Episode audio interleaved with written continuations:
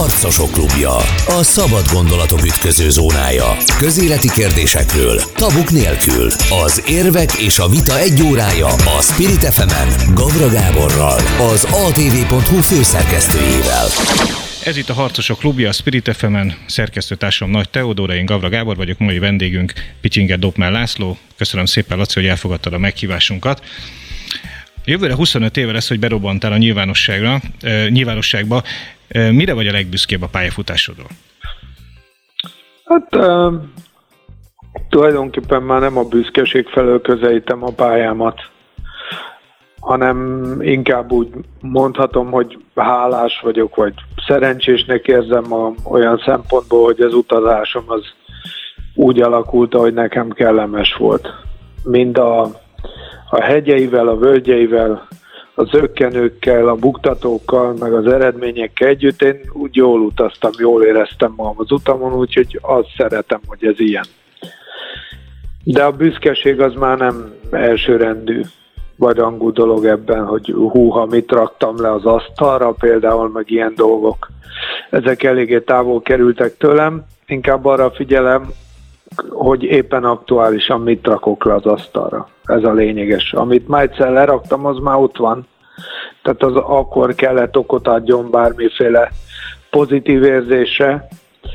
Arra lehet építkezni, de az alapvetően csak ilyen szempontból meghatározó a napjaimban. Maradjunk még a kezdeteknél. Nagyon sokszor elmondtad nyilvánosan is, mi is beszélgettünk erről már többször, hogy az indulásodban milyen szerepet játszott eh, Gangsta Zoli, utólag ugyanakkor azt mondtad szintén többször, tehát egész biztos, hogy eh, hogy ezt így látod, hogy sosem illettél bele a Zoli vezette kártelbe. Eh, miért nem, mivel lógtál ki, mennyivel volt más a te indulásod, mint az övék? Hát azért lógtam ki, mert rendkívül nagy egóm volt, és nagy volt bennem a késztetés arra, hogy magamat fogalmazzam meg a Zolinak, a zenekar az meg a Zoliról szólt.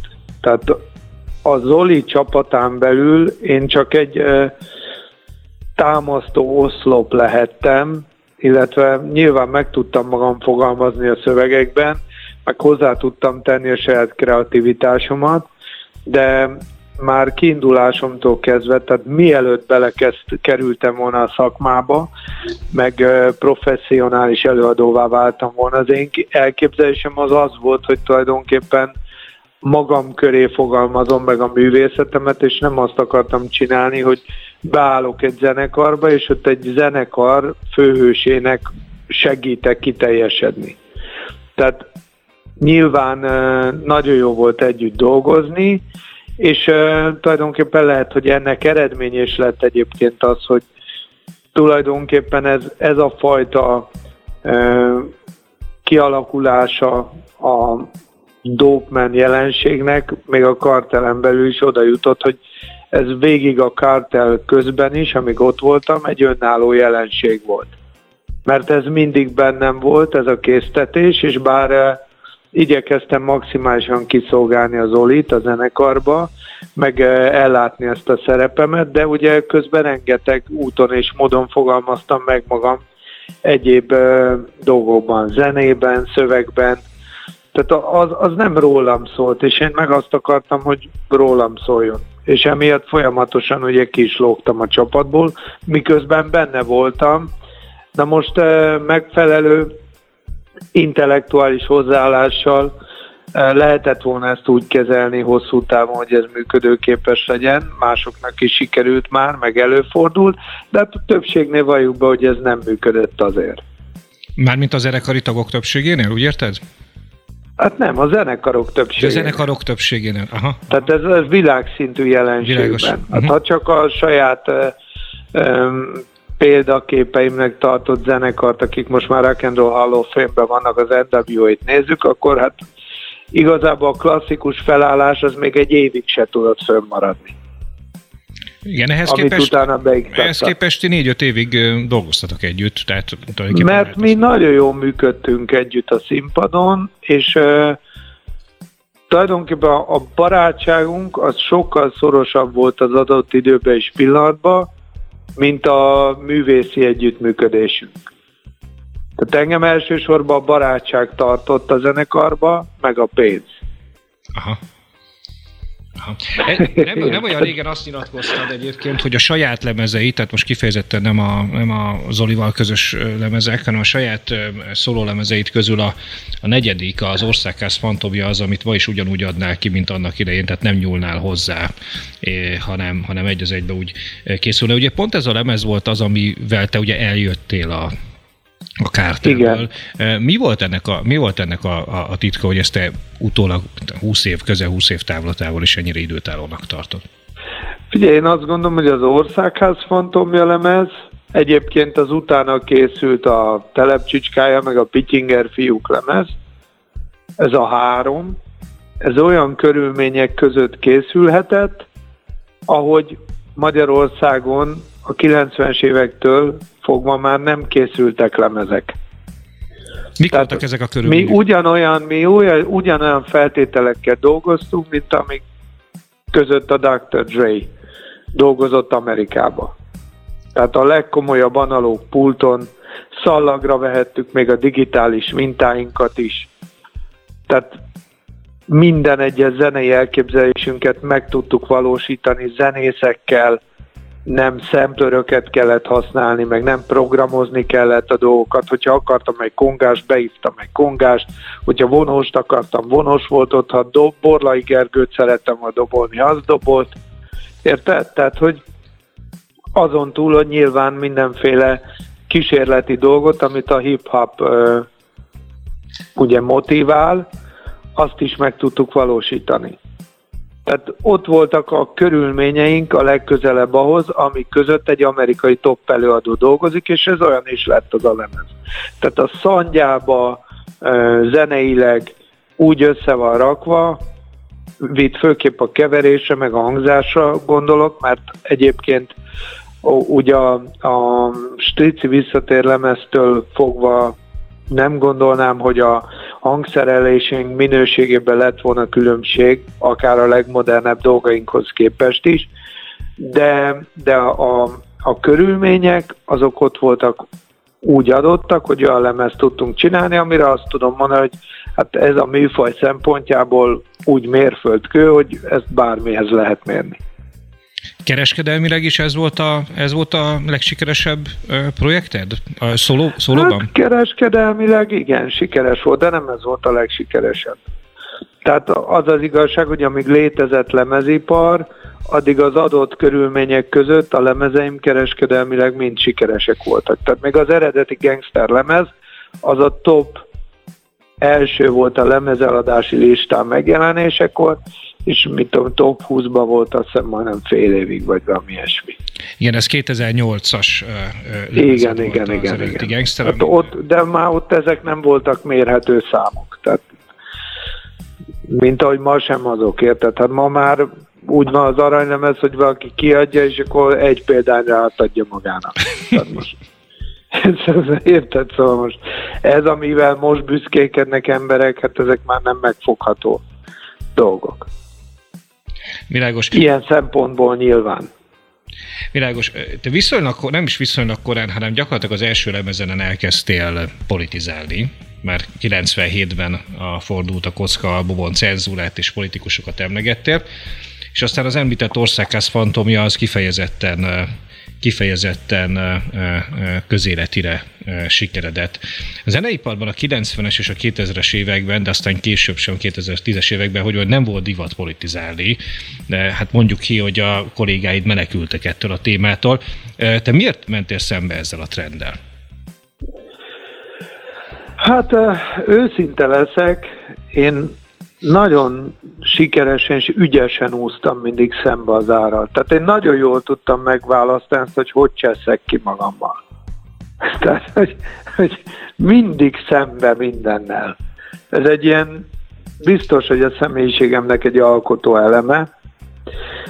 Ezt manapság talán ilyen trollnak hívják, tudod. Tehát én egy ilyen született troll vagyok, és uh, alapvetően a műfajt én nem csak előadtam, meg hangszereltem, hanem éltem is. És ugye, mivel szerelmese is voltam ennek a stílusnak, és vagyok is a mai napig, a minőségi előadóinak, bár ez a hip-hop, ami most van, ez már nem az a hip-hop, amit én szerettem, és ez nem ilyen romantikus visszaemlékezés, egész egyszerűen azokat a nem is mondanám azt, hogy értékeket, de azt a hozzáállást, meg azt a megfogalmazást nem képviseli ez a fajta hip-hop, ami most van, mint amit az, amit én megszerettem. De ugye, hogyha valaki kicsit ismeri a műfajt és szereti, akkor ugye tudja, hogy a Grandmaster Flash and the Furious Five-nak a Message című dalától kezdve ez a műfaj nagyon erőteljesen foglalkozott a közélettel és a különböző társadalomban megjelent problémákkal, és én ezt nem akartam kihagyni. Hát a nyolcadik kerületben nőttem föl, Istennek, vagy a sorsnak, vagy karmának áll a nagyon szerető családi körbe, de hát én azért szemmel, füllel, meg az összes érzékszervemmel, meg létezésemben tapasztaltam, hogy most magyar volumenben hogy néz ki egy gettó, tehát hogy néz ki egy magyar Brooklyn, vagy egy Bronx. Tehát nem álltam távol egyáltalán az urbánus közektől, és én ezt meg akartam fogalmazni a zenémbe. Tehát én úgy gondoltam, hogy ez akkor hiteles, hogyha ilyen témákkal foglalkozom. És alapvetően ugye tudjuk azt, hogy egy alkotó ember az mindig ö, rendszerkritikus, vagy legalábbis környezetkritikus, tehát amit dob a gép, azt megfelelő szemmel nézi, és ezzel szemben valamiféle véleményt alkot. Ez, a... a... Érdekes módon a magyar popzenében mindig fáztak. Meg Ezt akartam féltek. kérdezni, hogy ez a te, hogy mondjam, szűkebb, meg tágabb környezetedben legyen szó kiadóról, legyen szó Zoliról, legyen szó zenész kollégákról, hogy fogadták? Hát figyelj, én oly módon szerencsés voltam bennem a Jós Pisti, és általa aztán Pásztor Laci, akik akkor a Warner Magnautot vezették, nagyon hittek. Na most erre voltám alapjuk, mert először féltek tőle, mikor az első lemezt a fordult a kockát hallották, de aztán ugye olyan eladásokat produkáltak a dolgaim mindig, hogy igazából az üzleti vetülete ennek működött. Na most az, hogy a magyar zenészek így félnek a politikától, meg a véleményalkotástól, ez egyébként egy régi beidegződés lehet, szóval ez szerintem még a Kádár rendszerre datálódik. Ugye amikor a magyar popzene úgy formát öltött a beat nemzedék, meg a, ez a nagy generáció formájába, tehát ugye akkor nem voltak oly módon bátrak az előadók, mint mit tudom én, József Attila, érted? Tehát a, a József Attila saját maga korábban megírta a Tiszta Szívet, ami egy szintiszta gangster rap. És, és az az igazság, hogy szerintem ez az egész Kádár rendszer, ez kicsit abba az irányba tolta a zenészeket, hogy ilyen finom cenzúrát gyakoroltak magukkal szemben, és, és ugye sorok a között, sorok között aha, olvasás, tehát hogy Érted, most mindenki nagyon bevállalós ellenálló volt a Kádár rendszerben, de nem voltak ellenállók, mert ők úgy akarták elmondani, hogy a rendszer megengedje nekik, hogy elmondhassák. Azt nem vállalták be, hogy úgy mondják el, hogy ezért elvigyék őket börtönbe, táborba, levágják az ujjaikról a körmöt, letépjék, érted? Vagy, tehát ilyet nem vállaltak föl. És ö, azt hiszem, hogy ez a fajta öncenzúra, meg, meg ilyen fékezés, ez végig kíséri ezt az alkotói szakmát, ami tulajdonképpen még most is jelen van, bár azt mondom, hogy most már mindenféle vélemény oldaláról elég markánsan mernek fogalmazni az emberek. Ez valamilyen módon egyébként a szabadságnak a jele, és én ennek örülök, de ez az öncenzúra, ez még a 90-es években is erőteljesebben jelen volt. A, Bocsáss meg, nem Laci, nem, nem, nem arról van szó, hogy amit, amit így pedzegettél is, hogy, hogy, hogy a lemezipar leáldozott, és ezzel leáldozott a nagy, nagy kiadóknak is, feltételezem, és ettől, mm. ettől lettek szabadabbak a művészek? Tehát nem arról van szó, hogy, hogy most már nem függenek néhány zeneipari, meg most éppen a pandémia alatt talán fesztivál szervezői, hogy mondjam, eh, döntéstől, és, és ezzel, ezzel egy, egy kicsit nagyobb lehet a hangjuk? Hát figyelj, a platformváltás az mindenféleképpen használ szabadságnak. Tehát ez nem kérdés. De figyelj, tehát dőreség azt mondja, hogy a kiadókra gyakorolt nyomás, vagy a cenzúra az csak Magyarországon, vagy a volt szocialista országokban lenne, lett volna jelen. Tehát ez, az ilyenfajta nyomásgyakorlás, ez jelen volt az amerikai Egyesült Államokban is, tehát ha valaki kicsit visszanéz, meg visszatekint a történetbe, hát az Ice-T, az NWA, a Public Enemy, a Sex Pistols, és egy csomó csapatnak meggyűlt a baja, érted, az aktuális hatalommal. A Rolling Stones is, érted? Tehát ezeket ugyanúgy üldözték, hajtották bizonyos fajta véleményeik vagy viselkedés miatt. Ez általában rendszerekre jellemző, hogy maga a rendszer, a kormányzat, az elit próbál nyomást gyakorolni a kultúrára, az a kulturális közegnek az ellenálló képességén múlik, hogy mennyire akar ennek ellent állni.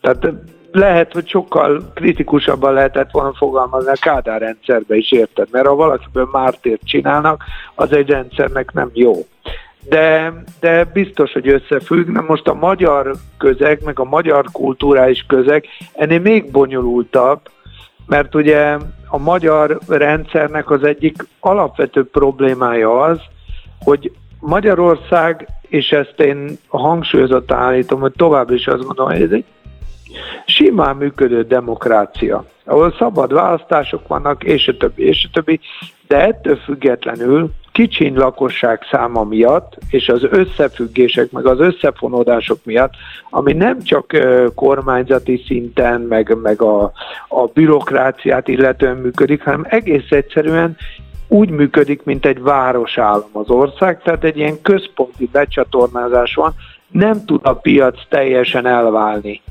a gyakorló hatalomtól, és emiatt a gyakorló hatalomnak még nagyobb nyomásik és lehetősége van bizonyos szereplők terén, legyenek azok ugye a fesztivál szervezők, meg a lemezkiadók, és a többi, és a többi. Tehát nyilván ez jelen van, de, de azt gondolom, hogy, hogy biztosan abban igazad van, hogy, hogy a platformváltás jót tett ilyen szempontból, de megfogalmazhatja mindenki magát sokkal inkább, mint akkor. Amikor én ezt csináltam, akkor azért jobban féltek ettől. Tehát például Laci, az első Laci, Orbán... Az, úgy, úgy ö, térjünk vissza az első Orbán kormány idejére mindenképpen, de annyiban ellened vetnék, hogy, a, hogy ugye azt mondtad, hogy Magyarország egy jól működő demokrácia, ugye azért emlékszünk rá, hogy neked voltak radikálisabb akcióid, például ez a bizonyos szobor döntés, amiről majd a műsor második felében beszélünk.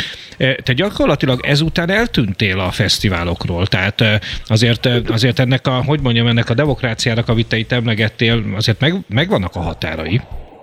Hát, de melyik demokráciának nincsenek meg határai? Tehát figyelj, az NWA, mikor megcsinálta a Fuck the Police című számát, akkor a jól működő amerikai demokráciában, ami a mintademokrácia a 90-es évekből, az FBI tulajdonképpen megírta nekik, hogyha Chicagóba elmerik játszani a dalt, akkor elviszik őket, és mit tudom, milyen eljárása lesznek bomba, és vége a koncertnek. Tehát az NWA ettől függetlenül sikeres tudott lenni azért, mert a piac, tehát volt piac arra, hogy ennek ellenére végig tudja csinálni. Magyarországon az a nagy probléma, hogy ugye minden központira van beágyazva, tehát nem válnak el a piaci szereplők az irányító hatalomtól. Így módon az irányító hatalomnak nagyobb a kontrollja az ilyen dolgok fölött. De ez semmiben nem válik. Tehát itt mindenki marha független akar lenni, meg mindenki véleményt akar mondani, meg ellen akar állni, meg stb., de ezt szeretné állami pénzen tenni. Azt úgy nem lehet. Tehát szabad kultúra, szabad piac úgy lesz, hogyha az emberek bevállalják, hogy most ez, erre van érdeklődés, vagy nincs állami támogatásban, nem lesz szabadság sehol a világon. Ami, ami az állam, amiben pénzt tesz, az állam és az aktuális vezető demokrácia ide-oda mindig azt fogja tolni, ami neki tetszik. Most tartunk egy rövid szünetet, itt a Harcosok Jó. klubjában, a Spirit fm és rövidesen folytatjuk Picsinger Dobmel Lászlóval. Harcosok klubja.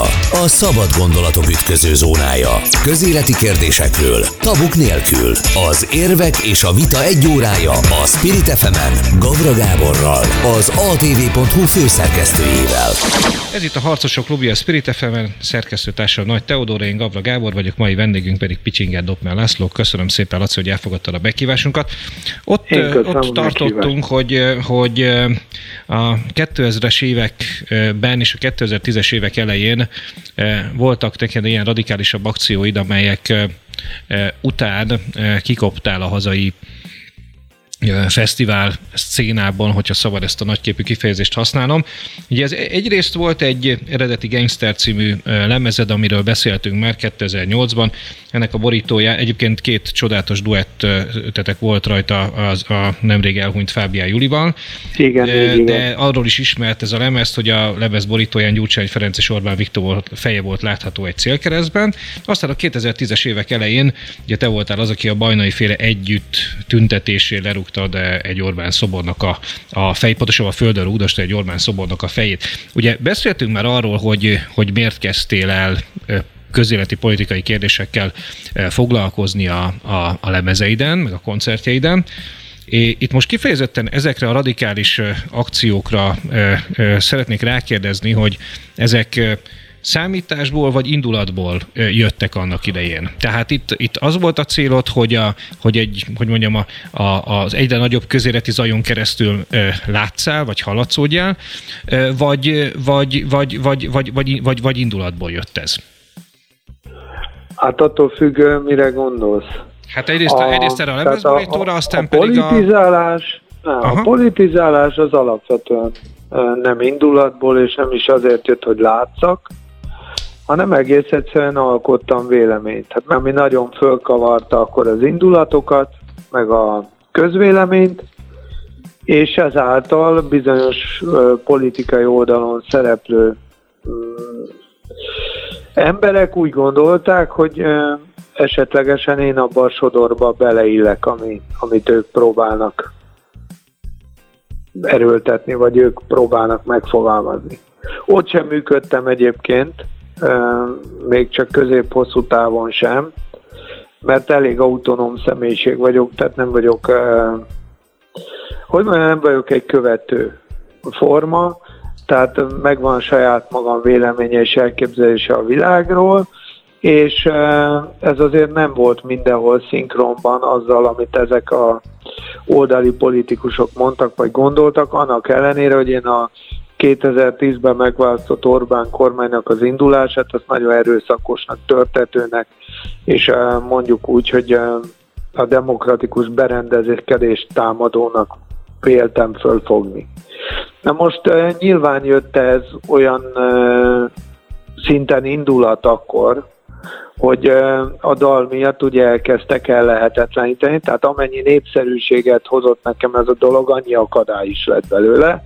Tehát ez még inkább alátámasztotta azt a fajta elképzelésemet, amit a rendszer akkori állapotával kapcsolatban gondoltam, de hozott népszerűséget is számomra, és ami a szoborfej történet, az se indulat nem volt igazából, hanem az tényleg csak a helyzet adta. Tehát ott kijött belőlem a rossz gyerek, ez az igazság. Tehát gurult felém a fej, és mondom, hát elpöckölöm onnan, azt látod, mi lett belőle. Jártam a bíróságra három éven keresztül, és még a legfelsőbb bíróság is alig engedett el, mert még megajánlották a miniszterelnöknek, hogy egy magánvádas becsületsértési perrel éljen az irányomba, de hát akkor találkoznunk kellett volna a bíróságon, és akkor mit csináltunk volna? Hát most azt senki nem tudta volna komolyan venni már, de, de úgy sem volt ebbe indulati tényező.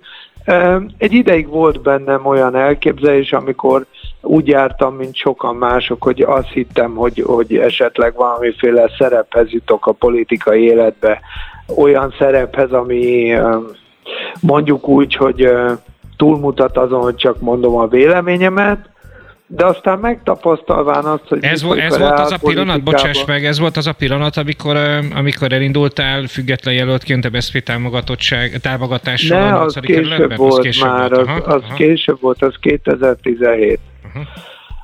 Uh, Ez a, ez a millás, millás kalandod, amire ez most a gondolsz? milla, és akkor utána ugye nagyon sokan uh-huh. úgy érezték, hát akkor még jöttek hozzám az LMP-sek oda, ugye MSP. Jelöl, jelöltnek tehát... akartak téged? Nem, mert itt tapogatóztak az irányomba, uh-huh, tudod. Uh-huh, uh-huh, uh-huh. Szóval ak- akkor aktuálisan én voltam az Orbánnal szemben a, a János Vitéz, érted? Vagy a csillagszemű juhász, mit tudom én. Csak utána ez a fejrugás, ami most már egyébként már abszolút beleillene a portfóliójukba, mert most ugye napi szinten krumplival kínálgatják a miniszterelnököt, meg börtönnel fenyegetik, meg mit tudom még mivel. Tehát most már beleillene, akkor ezt még vadnak tartották, és ezért ugye kicsit távolabb helyeződtek egyből tőlem, mikor már másnapján, tehát szinte majdnem mindenki hátat fordított nekem, aki addig ugye a barátságomat kerestem, mondjuk úgy, de ezzel sincs semmi baj, mert mondom, én megtapasztalva, hogy miről szól a reálpolitika, és belelát, hogy hogy működnek a kapcsolati rendszerek, meg hogy ez nem úgy van, ahogy az emberek gondolják, hogy itt teljesen szembeálló felek harcolnak egymással szembe, ilyen vagy olyan oldali el, elköteleződésnek a mentén, tehát látom, hogy ez nem az én játékom, és én erre, erre nem is vagyok alkalmas.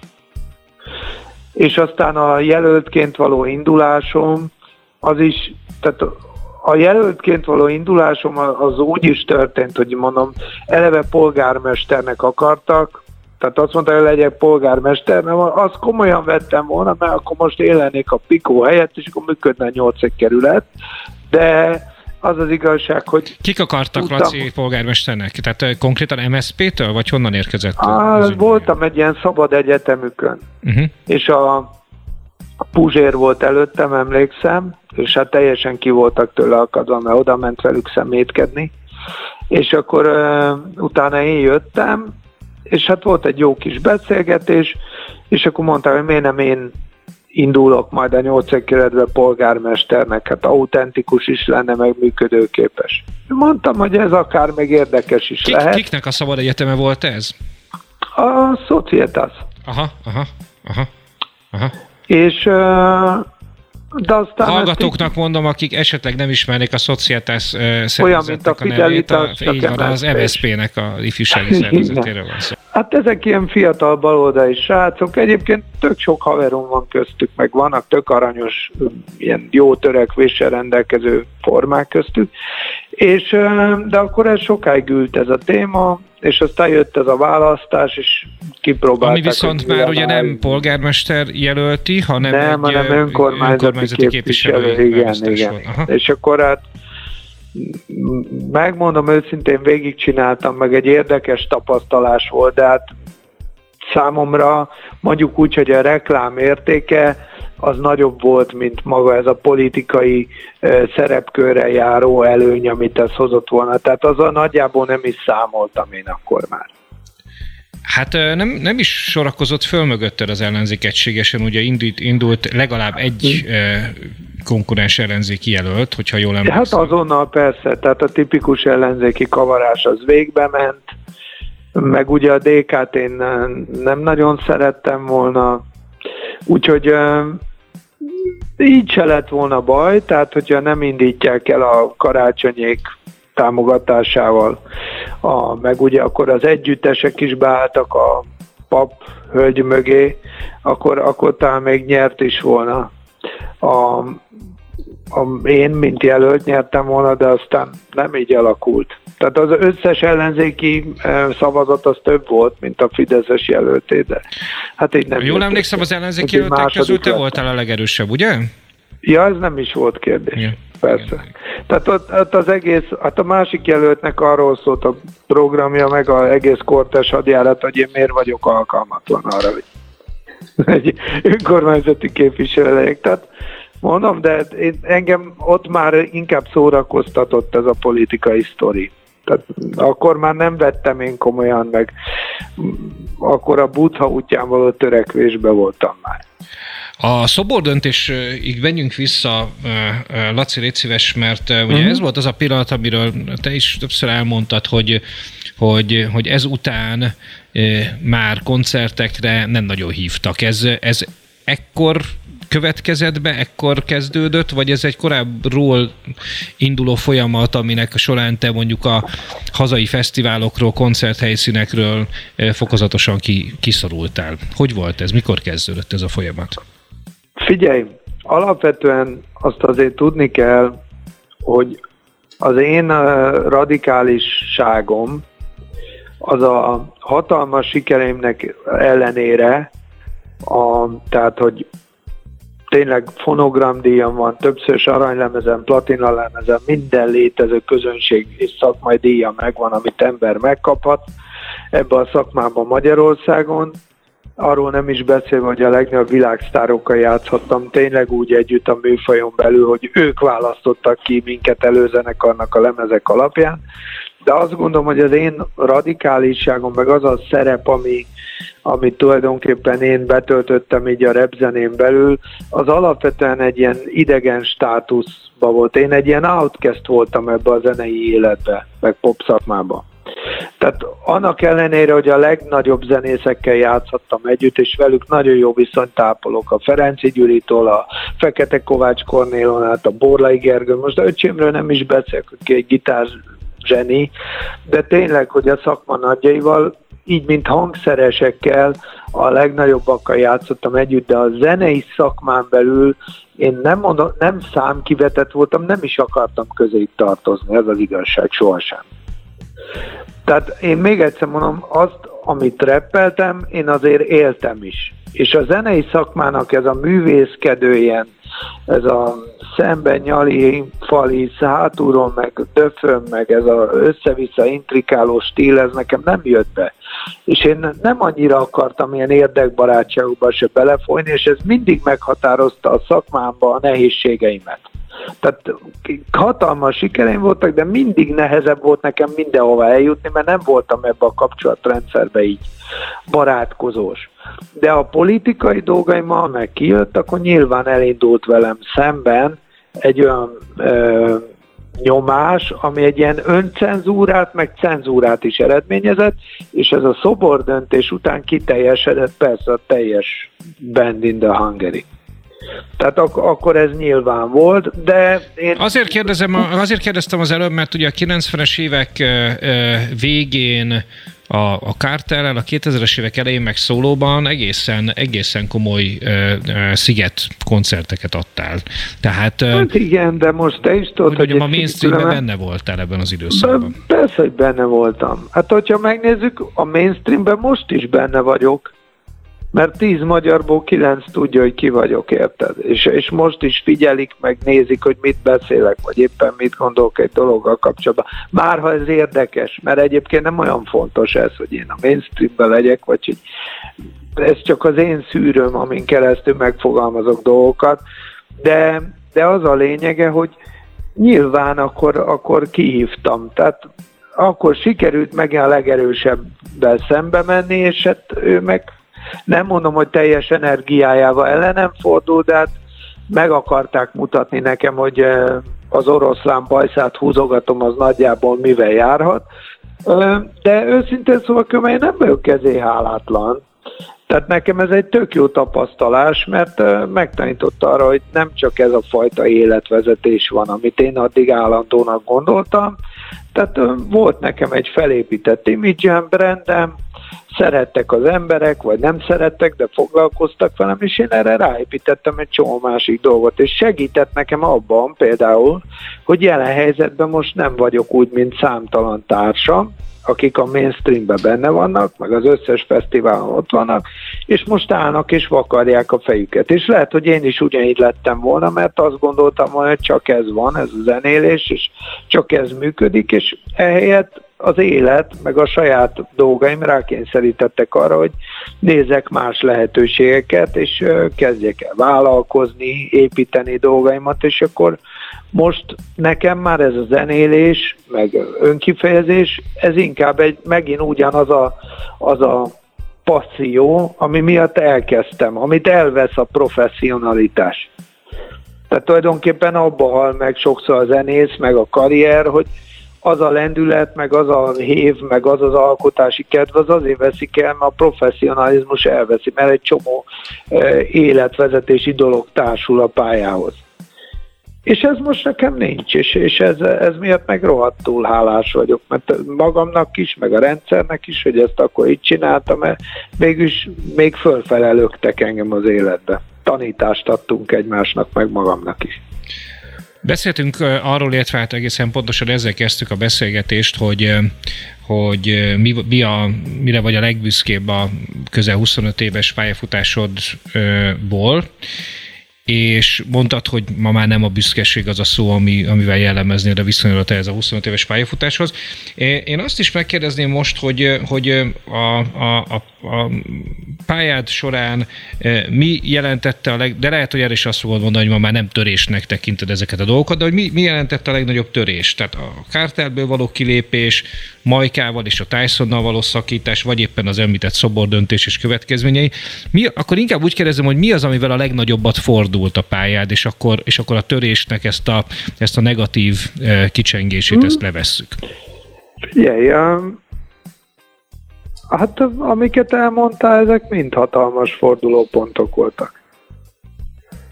Melyiket tekinted a legnagyobbnak? Rendszeresen, rendszeresen mentem.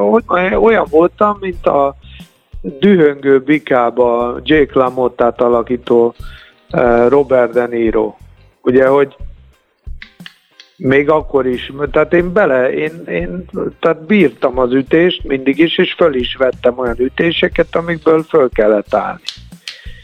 Tehát ez, ez ilyen volt a kártel, kiválásom, akkor abból ugye fölemelkedtem, akkor jött a Majka sztori, akkor az megint földhöz vert bizonyos szempontból, akkor abból megint fölemelkedtem, aztán jött ez a politikus sztori, abban is volt egy dolog, ami földhöz vert, és aztán az megint adott nekem olyan plusz energiákat, meg löketeket, meg impulzust, meg motivációt, amitől tudtam esetleg tovább teljesedni.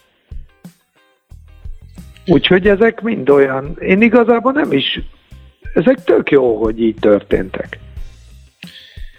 Továbbra is politizálsz rendszeresen, ugye YouTube videókban, Facebookon tartasz nem csak spirituális, hanem ilyen közéleti témájú, hát most ha azt mondom, hogy észosztást, azt nem negatív értelemben mondom, hanem Értem, kommunikálsz, a, kommunikálsz a követőiddel. De azért feltűnt nyilván nagyon sokaknak, majd fogunk konkrétumokról is beszélni, hogy hogy azért megváltozott a, a jelenlegi kormányhoz a, a viszonyod. Mi okozta ezt a változást? Hát a, egyrészt nem a feltétlen a kormányhoz képest változott meg a viszonyom, vagy nem a kormányhoz a viszonyom változott meg, hanem az egész játékhoz való viszonyom változott meg. Tehát, hogy mondjam azt, teljesen más valamit úgy szemlélni, hogy ö, úgy éled meg, hogy benne vagy, vagy azt hiszed, hogy benne vagy, és ö, belülről éled meg, és bizonyos fajta ö, szűrőkön, torszűrőkön keresztül nézed, vagy megint más az, hogy kisétálsz a pályáról, fölülsz a nézőtére, és nézed a focit. Hogy most stílszerű legyek, ugye? És a most ezt jelenti? Kedves sportjával kapcsolatban, és most én ezt csinálom. Tehát én, én már nem szenvedem ezt a történetet, érted? Hanem annak nézem, ami.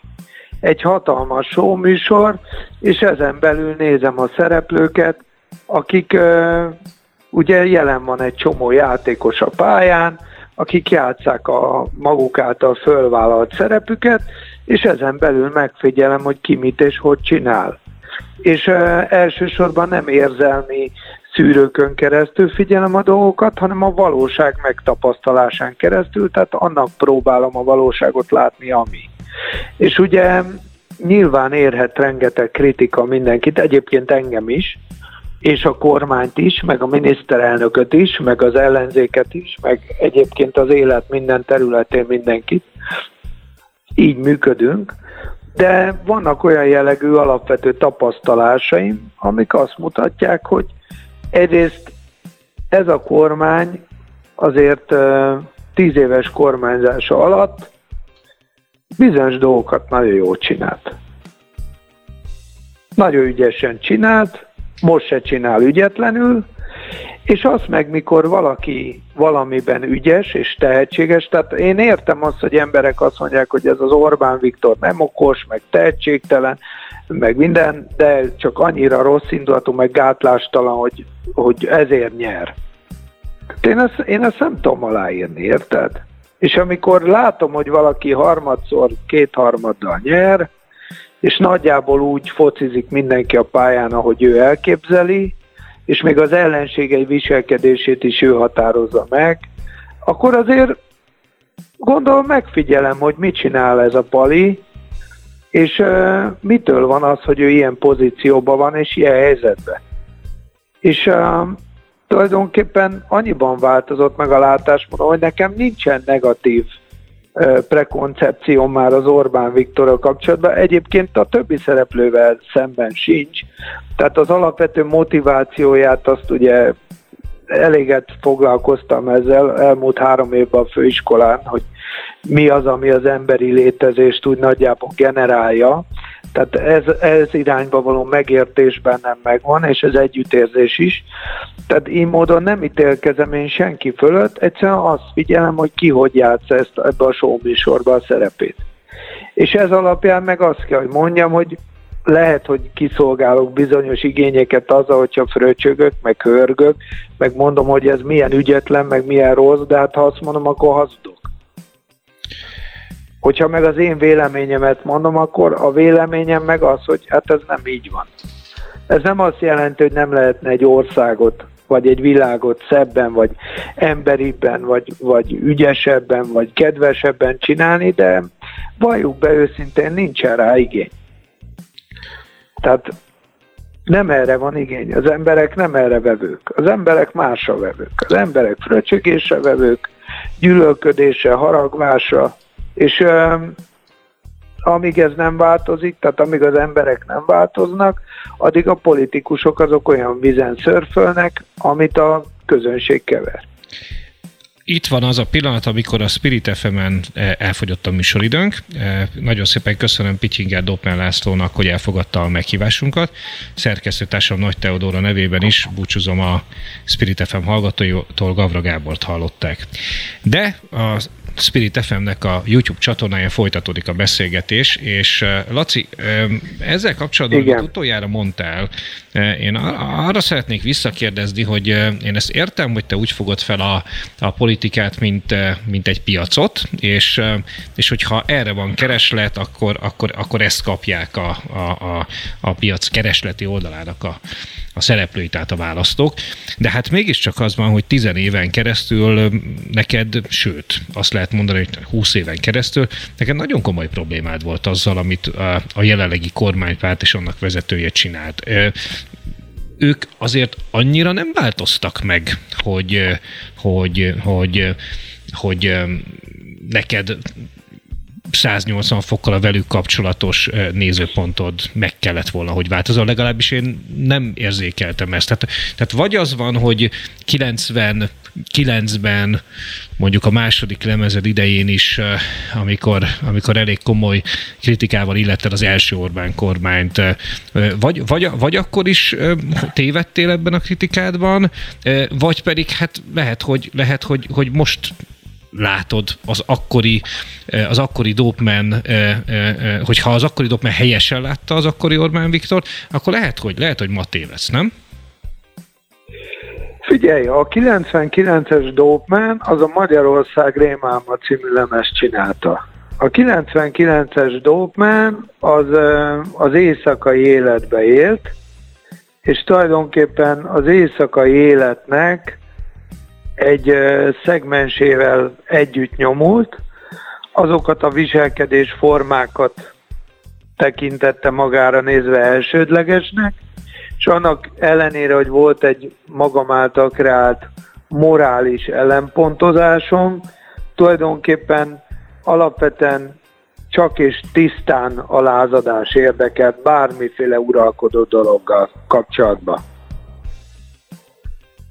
Na most, hogyha ilyen szemszögből néztem az Orbán Viktort, aki mit tudom én, akkor megalkotta az egyik legszigorúbb drogtörvényt ugye Európában vagy a világon, most nyilván nem dél-kelet-ázsiáról beszélünk, érted, mert az egy kicsit azért szigorúbb ennél is, de meg hogyha azt nézed, hogy milyen irányba indult el az éjszakai életnek a szereplőivel, vagy a, a csibészekkel szembe, akkor teljesen természetes, hogy ez nekem akkor nem tetszett.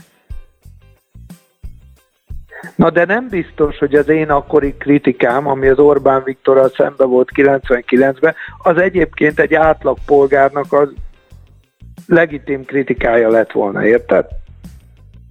De ma, ma ha jól értem, most nem arról ma közelebb vagy egy átlagpolgárhoz, mint, mint... Most nem arról beszélünk, hogy a, a szegényeket támogatni kell, meg a fölzárkóztatással kell foglalkozni, meg a lehagyott embereket föl kell ültetni a kocsira, vagy legalábbis meg kell őket tanítani halászni, mert ezt semmelyik kormány nem csinálta. Érted, amit mondok? Persze. Tehát, hogyha ha a progresszív politikai hozzáállásomra vagy kíváncsi, amivel kapcsolatban esetleg kritikát gyakoroltam a második Orbán kormányjal szembe, azt semmelyik másik kormány se csinálta. Na most viszont onnantól kezdve, hogy a humanista, emberbaráti, törekvéseket egyik kormány se csinálta, onnantól kezdve azt tudom nézni, hogy hogy funkcionál egy kormány, most például mint üzletember, vállalkozó, családfenntartó, gyereketető, adófizető, és a többi. És akkor viszont azt kell, hogy látnom, hogy ilyen szempontból ez a kormány sokkal inkább működőképes, mint bármelyik előtte. Ugye ez, ez... Tiszta üzleti szempontokat nézek, semmi más, nem, nincs érzelmi szűröm. Ugye érted, erre, érte, világos, a, a, a mostani közélethez való hozzáállásodat nyilván tudom, hogy olvastad, mert hogy reagáltál is rá a YouTube csatornádon. A Puzsér Robert egy publicisztikában bírálta a Magyar Hangban idén év elején, és azt írta, hogy nem pusztán kiiratkoztál a kulturális és politikai törzsedből, és nem pusztán a 8. kerületi proli hip-hop gyerek és a rendszeres, lá, rendszer ellenes lázadó szerepét tagadtad meg, de egy persze se tudtál autonóm módon eltölteni, rögtön a Kárpát-medence teljhatalmú urának lábához dörgölöztél. Ezt, ugye ti, ti többször kereszteztétek egymást a, a, a, a, egymás útját a Robival. Mennyire, mennyire tartod ezt a, ezt a, ezt a kritikát reálisnak? hogy mondjam, én nem akarom őt megbántani, és tényleg, de tehát a Puzsé Robertnek, meg a realitásnak egyrészt sok köze nincs egymáshoz, mert a Puzsé Robert egy olyan belső hevületen keresztül vizsgál mindent, ami a reális látásmódot eleve ellehetetleníti. Egy. Kettő, ez a fajta kritika... De jó, jól áll neki ez a belső hevület, nem? Hát ez, hogy jól áll, ez egy dolog, csak ennek nincs köze a realitáshoz. Kettő, Ugye nyilván az is látható, ha valaki húzamosan követi nyomon azt, hogy ő miképpen működik, az látja azt, hogy ez nem egy folyamatos vonal, vagy egy fejlődési irány, ami így valamilyen irányba mutat, hanem ez így össze-vissza rángatózik éppen aktuálisan merre. És hogy ez megint más kérdés. Tehát nem egy következetes kritika gyakorlás, a másik pedig az, hogy a szerepvállalásai, tehát azok, őt, tehát hogy mondjam, lehet ilyen kritikát gyakorolni, csak akkor miért vezet műsort a Spirit FM-be, meg az ötbe, érted? Hát meg az mit csinált előtte? a Robi műsort, ő ott vendég. Hát, hát mindegy. Miért fogadja el azt a pénzt? Vagy érted, miért ment el a Simicskának a tévéjébe? Az de, nem ő, a de, attól, de attól, az ő, attól az ő, ő, a, ő a Simicskának az embere lett? Vagy a, a... Hát még kinek az embere? Hát figyelj ide, hogyha én valakit nem tartok vállalhatónak, akkor nem erősítem a platformját azzal, hogy megfogalmazom a véleményemet az ő platformján, mert ő nyilvánvalóan azért hív engem a platformjára, hogy a véleményemet megfogalmazván a platformját erősítsen. De ez nem olyan, mint amikor annak idején még hát voltak fesztiválok, ugye a pandémia előtt, és ti felléptetek, akkor te nem a Gerendai Károly embere attól, hogy felléptél a szigeten. De ez nem ugyanaz, mint a Gerendai Károlynak az emberének lenni. Tehát az, az a, maradjunk annyiba, hogy az egy üzleti vállalkozás. Mikor valaminek van valamilyen kötődése, tehát ha én a gerendait egyébként nem bírom, és ellenszenvedek vele, mint üzletembere, vagy az általa képviselt fesztiváloknak a üzenetére vagy tartalmával, akkor én nem lépek fel Gerendainak a fesztiválján. Egyébként. Érted? Na most nekem így módon egyébként nincs bajom a Puzsérral, tehát én ezt tök legitim dolognak tartom, hogy elveszi a fizetését, és hát mondja az, magáért. azt kérd, azt arról beszél a Spirit FM, amiről ezzel, akar, meg, a, meg az ötben is, hát, de hát azt tudom, bajom ezzel, csak ilyen módon ezek a kritikák, ezek nem alaposak, érted? Hogy egyszer a vonával ülök, aztán az ungárral ülök, és akkor az ungárral ülök, és amíg úgy gondolom, hogy támogat, addig azért jó fej az ungár, de aztán mikor nem támogat, vagy nem úgy jön össze a dolgom, akkor hirtelen váltok, és tehát, hogy nincs itt olyan fajta következetesség, mint ahogy az kinéz, csak ezt bele akarják látni az emberek, de ezzel nincs bajom. És azzal sincs bajom, hogy engem kritizál, mert neki ez a brandje, ez a munkája, hogy bizonyos jelenségeken evezve megpróbál fönnmaradni.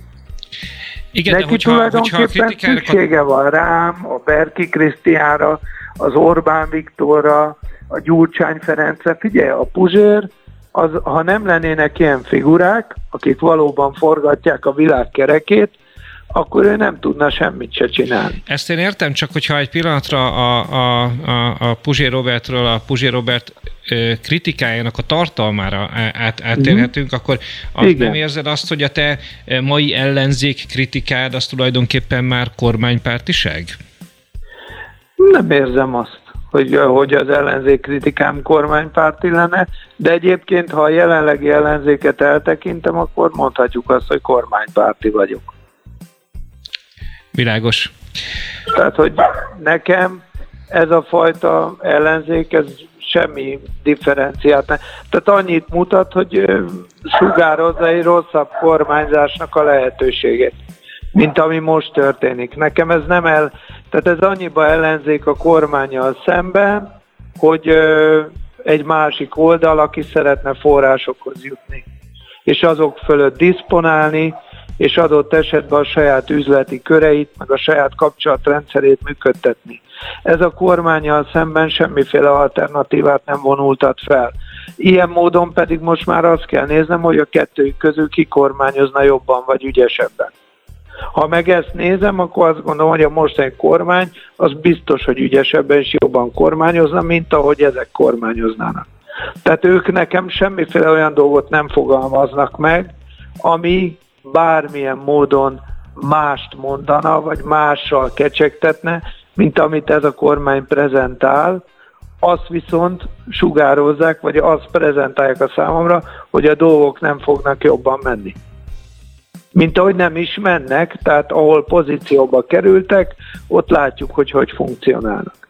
És arra nem vagyok kíváncsi, bocsánat, előre mondom, illetve meghallgatom szívesen, hogy elvették a forrásaikat, meg hogy azért nem működnek, mert meg van nehezítve a létezésük, akkor tulajdonképpen ezzel eddig nem szembesültek. Tehát, hogyha én, mint cégvezető, vállalom egy cég vezetését, és azt mondom, hogy hát én vagyok a cég vezetője, meg én akartam lenni az igazgató, de bocsánat, nem tudok igazgatni, mert nehezek a körülmények. Vagy én vagyok a Spártai 300-nak a királya, aki kimegy a perzsákkal szembe harcolni, és akkor azt mondom, hogy nem megállítom 300 emberre a, spárt, a perzsák előre nyomulását, hanem oda megyek, jaj, bocsánat, mégse tudok harcolni, megölöm magam, érted? Tehát ezért akkor nem leszek polgármester. Ha a polgármester leszek, vagy pozícióba kerülök, akkor megmutatom, hogy a nem létező lehetőségeimmel, a nem létező forrásaimmal is működőképes vagyok. És akkor hoppá, na akkor alternatíva vagyok. Mert ha különben csak annyit megválasztottak, de semmit nem tudok csinálni, mert nem engedik, akkor csak egy picsogó kisfiú vagyok, vagy egy karrierpolitikus, aki arra használom a megszerzett pozíciót, hogy elmondhassam, hogy milyen szemét a másik. Na most nekem ez nem alternatíva. Nagyon szépen köszönöm Picsinger Dopmel Lászlónak, hogy elfogadta a meghívásukat. Be kell fejeznünk, mert kezdődik Puzsér Robiéknak a műsora az önkényes mérvadó itt a Spirit fm -en. Laci, nagyon szépen köszönöm, hogy a rendelkezésünkre álltál. Szerintem Mindig örülök, ha beszéltek veled. És uh, köszönöm a Spirit FM hallgatóinak és a, a, a Spirit FM YouTube csatornája uh, követőinek a figyelmet. Szerkesztőtársam Nagy Teodora nevében is búcsúzom. Gavra Gábort hallották viszont hallásra. Ez volt a Harcosok Klubja. Harcosok Klubja. A Spirit fm.